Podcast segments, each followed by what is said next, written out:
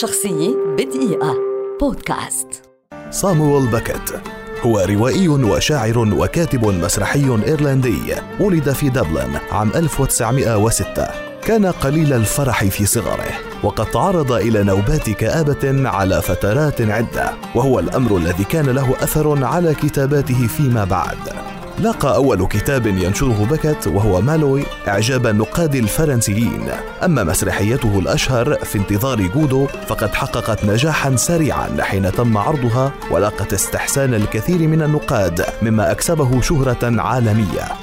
حملت أغلب أعمال بكت طابع السوداوية والتشاؤم وتميز بكت بأسلوب الكوميديا السوداء في إبراز العنصر الإنساني حيث أنه يعرض الأشياء الكئيبة التشاؤمية بأسلوب فكاهي ولم يكن التركيز في مسرحياته على الزمان ولا المكان وتميزت الحبكة في أعماله بالغموض وهو ما عرف بمسرح العبث. حصل بكت على جائزة نوبل في الأدب عام 1969 وقد رفض استلام الجائزة بنفسه متجنبا بذلك إلقاء خطاب على الملأ عند استلام الجائزة. توفي سامويل بكت عام 1989 في المستشفى نتيجة لمشاكل في جهازه التنفسي.